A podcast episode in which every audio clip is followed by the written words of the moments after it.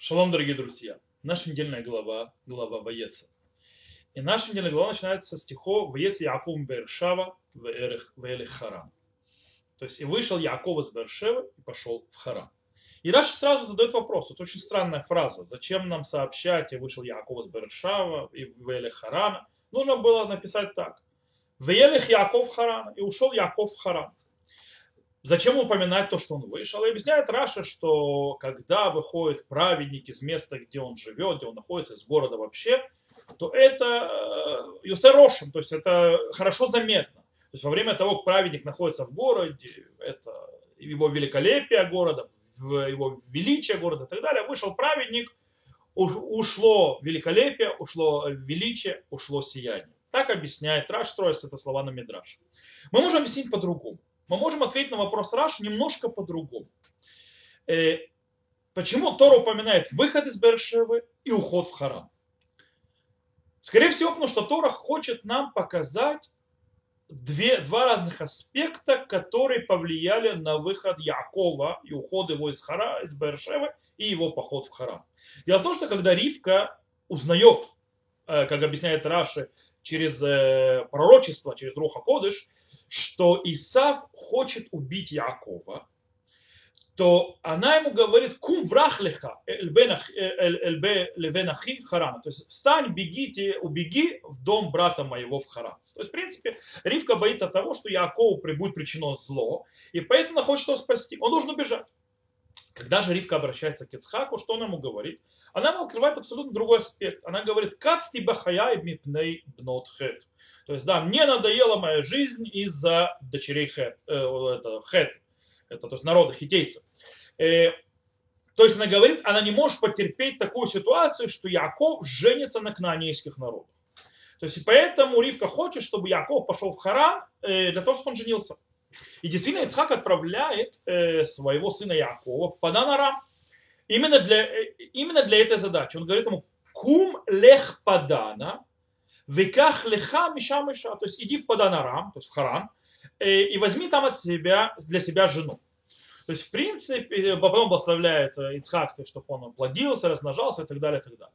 То есть, в принципе, в этом случае выход из Бершевы, э, яв, задача его является не выход, то есть не убегать от чего-то, не спасаться от чего-то, а именно задача является поход в храм для того, чтобы жениться. То есть для этого.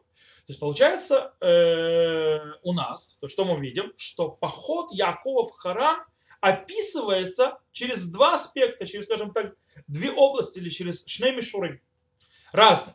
Если мы идем э, то, что в плоскости ривки, то есть, да, то выходит, что выход из Бершевы – это спасение э, Якова от Исава. Когда же мы переходим в плоскость Ицхака, то выход из Бершева, в принципе, это не выход из Бершева, а это поход в Падан-Арам для того, чтобы найти себе там подходящую жену. И для этого по-настоящему Тора упоминает э, именно и выход, и поход. То есть Давиец Яков Бершава для того, чтобы бежать от Исава, Вели Харана для того, чтобы жениться. Теперь Яков приходит в Бейтель. Там его благословляет Всевышний в величайшем благословении, потомство, которое даст, он благословляет у Берката Арес, то есть что он даст ему землю и так далее, так далее. В принципе, дает он благословение о величайших вещах, о будущем, о духовном развитии, о духовном строении народа и о всем связанном с этим.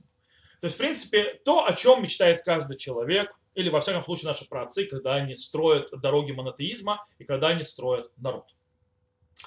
И на фоне этого очень странно реакция Якова и просьба Якова, которую он просит после того, как заканчивается видение.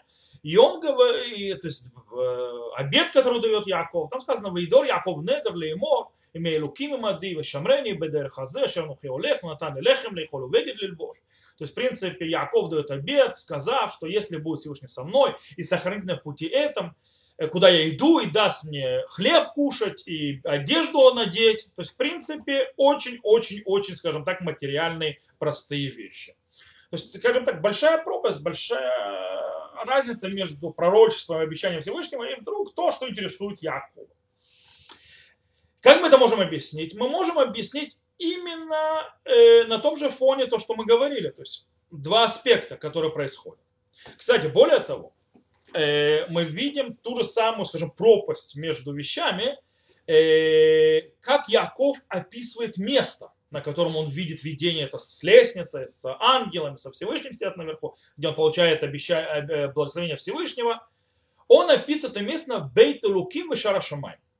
То есть, в принципе, э, э, после сна э, Яков описывает это место какое-то святое, идеальное, что там он видел величайшие видения. То есть, да, Бейт Луким, Шара Шамай. Когда же он говорит, когда он же дает свой обед? Что он обещает Всевышнему? Хаэбен Азор Ташер сам ты мацава и е Бейт Луким. То есть вот этот вот камень, который я положил, то есть поставил его как, э, то есть тот камень, на котором он спал, потом он поставил его как обелиск, он будет домом Господа. То есть он из него сделает потом, в конце концов, жертвенник, если все произойдет. То есть это не бейтелуким трансцендентный в нашем мире. То есть, да, это не трансцендентный, то есть духовный, в высотах духовности дом Бога. Но это дом Бога, который, скажем так, э, сворачивает и сводит всю свою святость на место э, какого-то камня, то есть одного камня. То есть все сводится в имманентность, все сводится в, э, скажем так, в материю, и сводится эта святость, становится на этом камне. И здесь снова видно вот это противоречие. И как эти противоречия объяснить? Снова мы вернемся э, к тем двум аспектам, тем двум плоскостям, из о которых мы сказали, э, э, почему Яков выходит с Бершева, почему он идет в Харан. Э, дело в том, что Яков до сих пор находится в состоянии опасности для жизни. Исаак его хочет убить. Он гонится за ним, и, и до сих пор Якову нужна физическая защита, спасение. Поэтому он просит Всевышнего, чтобы он вернул его домой в конце концов этого пути э, с миром. И чтобы он позаботился Всевышний о тех, э, скажем так, физических нуждах, которые ему нужно. С другой стороны, Яков прекрасно знает, когда же в этой ситуации подняться ко второй плоскости, в высокую плоскость в, видеть высшую духовную реальность. Высшую духовную реальность ангелов Всевышнего, которые поднимаются и спускаются. Таким образом, Яков умеет соединить две плоскости, несмотря на всю тяжесть, то есть насколько это тяжело. Это очень тяжело, находясь э, в беде, находясь в страданиях, находясь в бегах, соединить и видеть в духовные высшие мира из высшей духовной задачи и все это соединять вместе. И не зря э, это Яков делает. Яков, в принципе, Яков уходит в Галут. Это первое изгнание, которое уходит народ Израиля. То есть, в принципе, народ Израиля. Яков, который символизирует Израиль. Он потом будет назван Израиль. Он нам показывает э, знак.